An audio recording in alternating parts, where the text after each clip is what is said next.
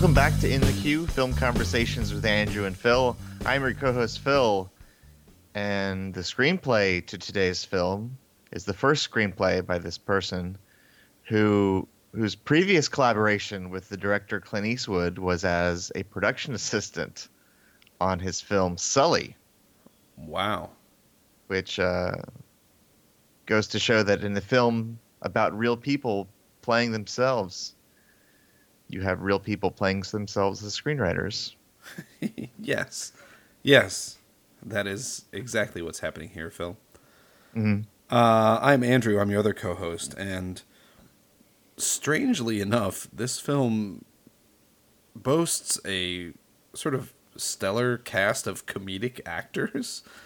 Mm-hmm. And at n- no point did I expect myself to say, Is that Jaleel White? and yet, here we are. I said to myself, Is that Jaleel White? And it was.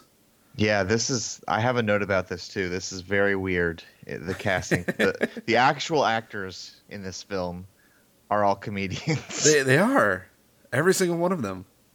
yeah. Well, the film we're talking about today is the 1517 to Paris.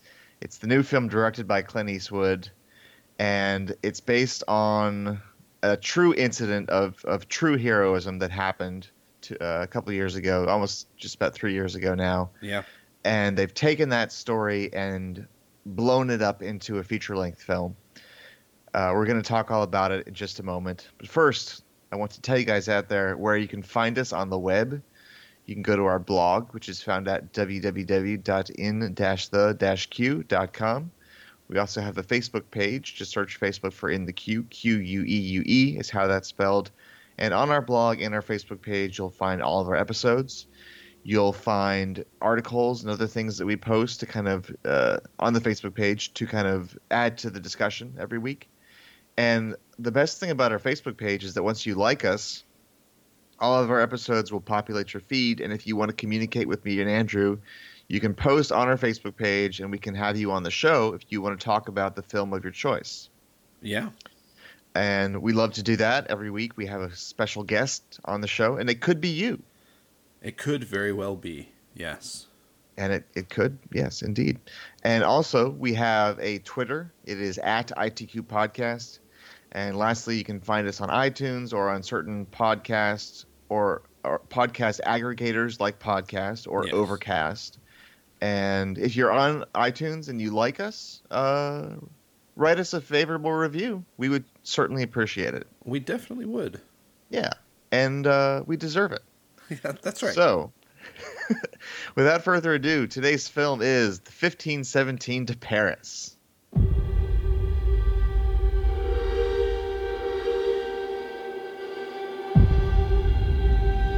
Bonjour, vous désirez quelque chose Snacks coming in 12 o'clock. Gentlemen There you go. Thank you. Look at the baby soda, Spencer. Alex, shut the heck up.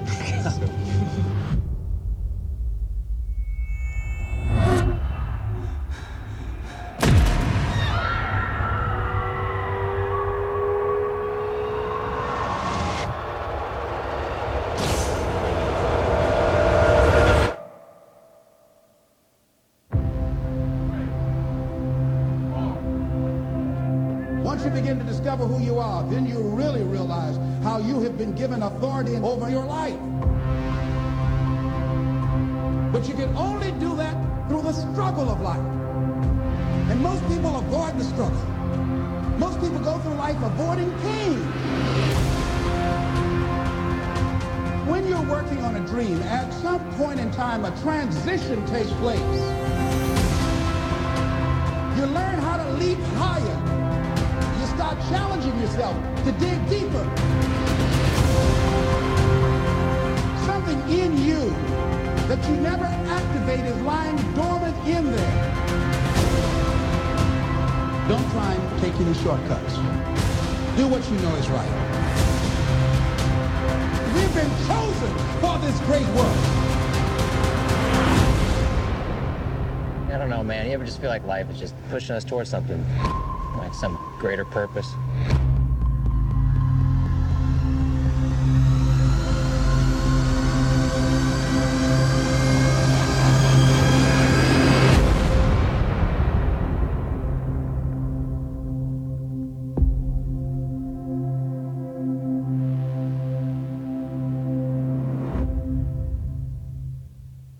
God bless America.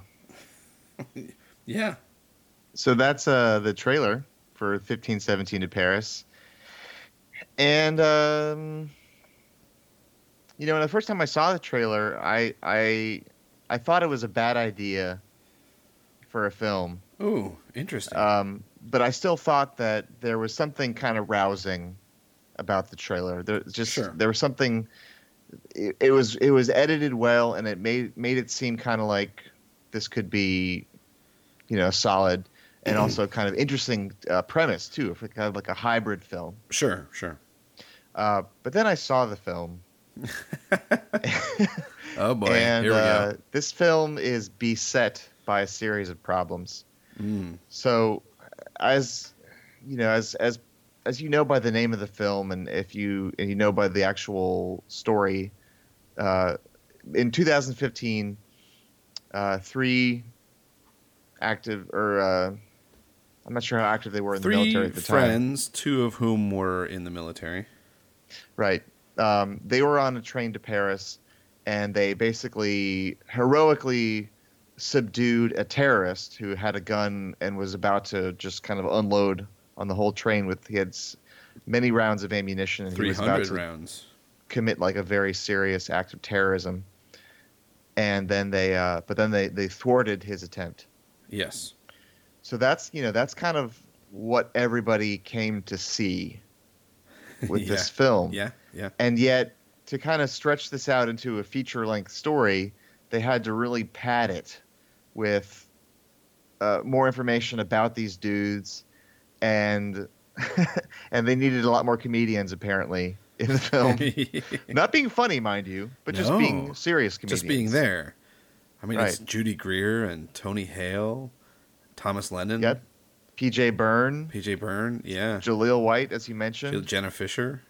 Yeah, it's very weird, and they're all none of them have comedic roles. There's they're all being very like Thomas Lennon is this very stern Yeah. principal, Yeah. and yet, uh, yeah, and yet they're all there. It's really strange. Now, okay, so the three guy, the three guys, the three heroes play themselves, but they they cannot act. They're so wooden, and the dialogue is bad. And you can you can sort of tell that the the screenwriter was writing stuff that would kind of flow naturally out of these these guys' mouths, Yeah. but uh, but it's just it's if if it were not kind of a train wreck, uh, no pun intended, it it wouldn't it would be boring. But it's kind of fun to watch because it's so bad. So I wouldn't call it boring, although other people online have said so. Yeah. But I just thought it was it was just a a very at times like almost as bad as the room, like almost like that kind of unintentionally funny dynamic. Wow, that is that is a strong accusation to bring. Yeah. Um, I didn't find it as bad as you did. I think. Um, I guess not. I think that the performances were certainly not good for the most part. Although I will say that I think that Spencer had a a, a charismatic quality about him that I did not expect. That I Mhm. kind of bought into, um, just kind of in the way that he, like, he was very. At, at the same time that he wasn't turning in like a good performance from an acting standpoint, he was turning in an exceedingly natural performance, which I can't say for the other two guys. Um, he didn't seem wooden or detached to me. He he just seemed like he was being himself up there on screen, and himself is not a particularly good actor, but I could see it. I I could, I I, I bought him, right? Mm-hmm. Um, the kid actors were terrible. Uh, coming off of a movie like The Florida Project in this past year, watching bad performances by kids uh, felt like I was re- returning to a familiar land. Um, the comedians are all fine in their roles, in their semi-serious roles, and I don't.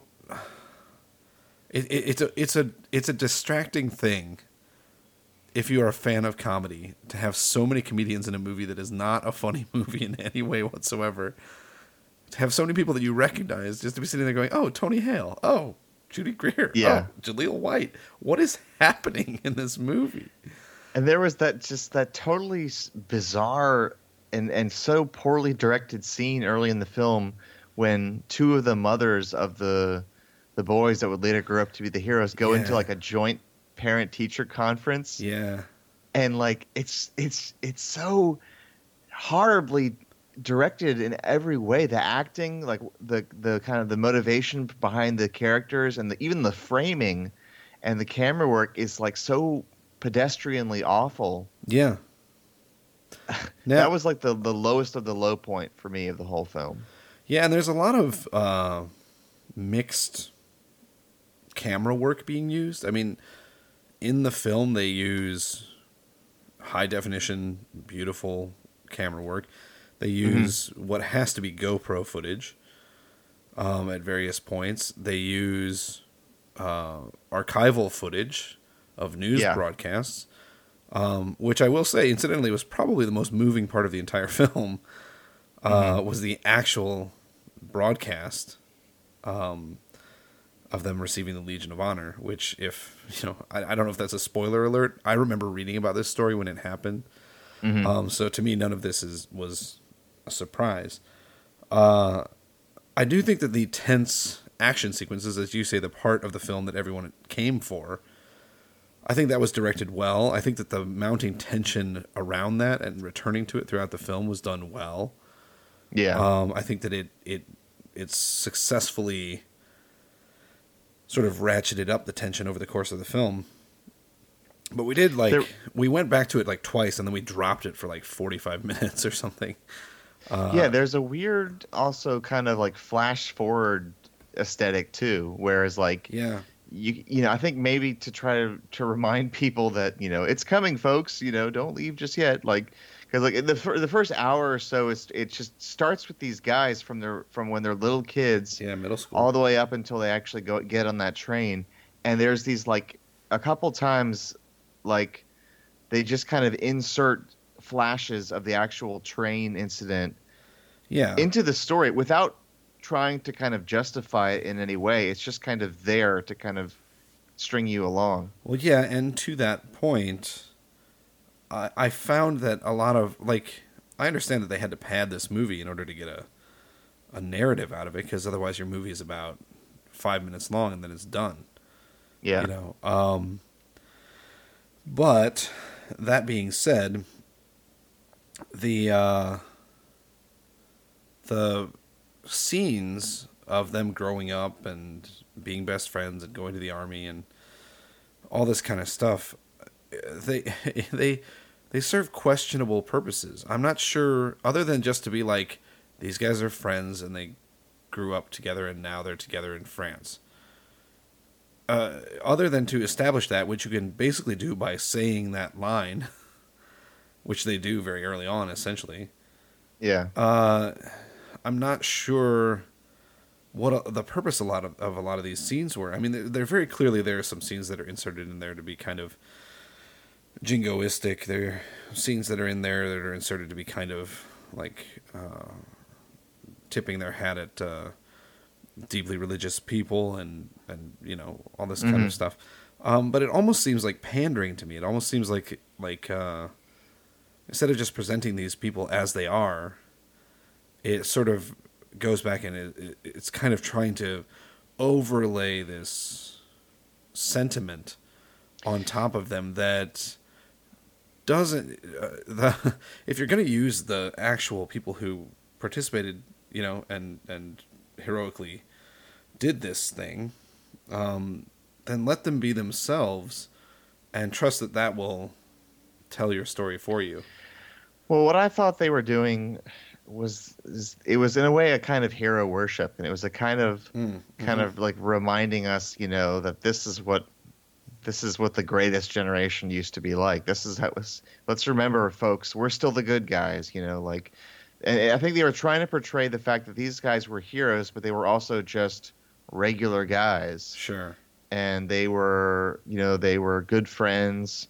and you know they're very wholesome i mean just listen to the way that guy said like he used the word heck like when they had the dialogue Yeah. about the soda can like Yeah. who says heck these days like you know, and and and when they go on their their odyssey of of Europe, you know, and there's there it, the whole thing is very much kind of wholesome. E- Yeah. Even when they are like checking out girls in Amsterdam, like it's just it's extremely polite and and innocent. Yeah, the most And, risque uh, that it ever gets is when they're in Italy and they sort of kind of try to look up a girl's skirt. Right. There's this kind of like half committed attempt at the male gaze where they're looking at this girl's skirt, but then, you know, they're just still extremely respectful to women, and all they want to do is just see the beautiful sights of Europe because they, you know, because they're great people. Yeah. But um, yeah, I think this is definitely what it was, and it's a it's another kind of right wing entry in Clint Eastwood's oeuvre where he's he's kind of praising unconventional American heroes, basically mm. unconventional meaning, mm. you know, conservative for the most part. While this movie doesn't necessarily p- choose a party line, I think that I think it's pretty clear that this is like uh, a, a movie that's meant to show the glory of the armed forces of the United States. Yeah, and the and the kind of unvarnished heroism that just resides in, in people who are drawn to the that service. Yeah. Yeah. And also the kind of th- there's that line that's inserted, which kind of frustrated me, where he's saying, "You ever get that feeling that you're just being catapulted towards something greater?" Yeah. Like, I mean, that's the kind of thing that could be so conveniently inserted into a script after everything has already happened, to kind of uh, get you your appetite whetted for for what's going to come. But it's it's such a I don't know it didn't it didn't really ring true although i haven't read the book that the three guys wrote together that this Yeah. movie is based on it just kind of seems like like the kind like a screenwriting gimmick you know yeah. like they had this feeling all along that they were destined for something great Yeah. Yeah, or at least one of them did. right And uh yeah, it's hard to parse that. I don't know how much I have not read the source material for this. There, there is a Mm-hmm. book that this is based off of that the three gentlemen wrote, uh, you know, I'm assuming Ghost wrote or I mean they didn't ghost write it, somebody else ghost wrote it or collaborated with Mm-hmm. them on it. Um and uh uh, so I, you know, I, I can't speak to how true it is to the source material, but so much of it does seem to be kind of stuff that could be conveniently edited after the fact to make them appear as more more than they are, which is you know yeah hu- they human beings make like it seem like else. there's a that there's a film here when there i don't think there is Yeah. Yeah, and uh and it's a very Yeah, it's a very plain-ish film, I guess. There's not a whole lot of uh visual tricks, there's not a whole lot of filmmaking style that goes into this. Um now Not really. we talked about Sully on this program and I really liked Sully quite a bit yeah i, I did too and thought that it was really like it tackled some big ideas and some big issues. Uh, it, the the tension of it was rock solid. I mean, the whole uh, sequence of the plane going down was thrilling. You know, absolutely Sure. terrifying. And uh, and so for him to come back and and do another film about real life events um, and not really have an angle on it. I guess maybe that's part of what it is. Is that at least in Sully, he you know he used the NTSB as this kind of the N- NTSB hearing as a kind of window into talking about bureaucracy and you know placing blame in, in events like this instead of recognizing the heroism at the center of the the event, you know, and saying like this this person did a net good. Let's not tear it apart by you know uh, whittling it down through bureaucracy. and he also had some very good actors in that film too he had some excellent actors in that film, and um, and so in this film, it, it's actually similar in some ways to Gran Torino, uh, which which is a, a good film that he made that a lot of people really love. Um, that I think is just irreparably marred by terrible performances um, by the untrained actors in it. Right yeah there are some directors who can get astonishing performances out of untrained actors. Um, Clint Eastwood, I don't think is one of them. I he he just he just basically lets them be up there doing whatever they're doing, and it's not like watching, you know, any number of uh, films. The Florida Project most recently comes to mind, or even Yeah. a film like uh, The Best Years of Their Lives. Uh, Best Years of Our Lives, yeah Yes. um, which very famously used a war veteran as an actor in it to, to heartbreaking effect in a really powerful performance, you know. sure. And um, and Clint Eastwood just doesn't get those kinds of performances. He he gets great performances out of great actors, but I think that he gets middling performances to very poor performances out of uh, non actors, and that's and I think that's what really hurts this movie more than anything else. And not Yeah, having think- a real point of view on it, I guess.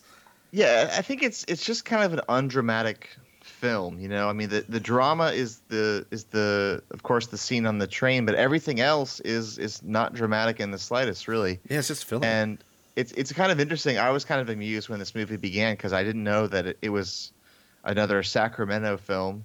and there's you know as they're driving in the car on, on the beginning, like you can see the Tower Bridge in the background, which is a very famous Sacramento landmark. sure, sure. And I was like, oh, it's just like you know, here's another like Lady Bird, another Sacramento film Yeah. And uh, and there's they even go to the airport too as another landmark, but um, but I think I think what Clint Eastwood was going for was real life, you know, Yeah. and yeah. and Which is a- an admirable goal, I think. oh sure, and I think I think it also maybe reflects not having a point of view too. Like Oh, let's yeah, just yeah, make this as realistic as possible because I don't really have any kind of point I'm trying to make uh, other than just for it to seem natural. Yeah. and you know like um i find it kind of interesting that in the in the train scene like there was no music which i thought was good it's very meant to be kind of very kind of how it was or how it how i imagined it was it wasn't really sensationalized but i was also kind of chuckling because like in the scenes where where the guys are are subduing the the high the terrorist and punching him like the punches are like Oh. extremely artificially sounding like Yeah. whoosh, whoosh, like Yeah. like in a kung fu movie or something and at the same time you've got this very natural thing with these very like overdone sound effects Yeah, it's, it's- supposed to be was- hyper realistic but it's it's also kind of inco- incongruous that way Yeah, it's funny that you mentioned that because I actually thought that as I was watching it too. I was like, those are ridiculous punching sound effects. yes Um, yeah, it was it was really it was kind of distracting, um, and unusual for a film that was sort of priding itself on kind of its veracity. You know, right yeah, it it, it was an unusual film. It- wasn't that you know that part earlier in the film when they're in the kid's bedroom and he's got a full metal jacket poster on the Yeah, wall yeah, I remember that. Was that was that supposed to be ironic? Like, are we supposed to believe that this kid like idolizes the guys in that film, and he and that's why he wants to join the army? that he's even seen Full Metal Jacket at that age? Well, it's possible. I had friends who had seen Full Metal Jacket when I was a kid. I remember looking at that. I remember going in the video store and seeing the the box for that and being haunted by the that Yeah, image but you had front. you didn't see the film yet. No, but I had friends who did. But I mean, uh, but the thing is, but that movie is, of course, such an ironic portrait of the America's involvement in Vietnam. Yeah, but I don't think that. I think a lot of people who watch that stop watching after the first thirty minutes because they think it's a comedy. I mean, I honestly, I'm not even joking. I think that people watched the boot camp sequence and they're like, "Oh man, this is hilarious," and then they stop watching because the rest of it's they could care less about because that's when it starts getting heavy. But to have something on the wall like that is like Chekhov's gun, you know. Like it's Eh. got to. Ha- for me, it has some kind of significance to the story. Uh, I think it's a, a, as likely that it was just Clint Eastwood going, mm, "Full Metal Jacket, that's a good movie." Put it on Oh, the yeah. wall.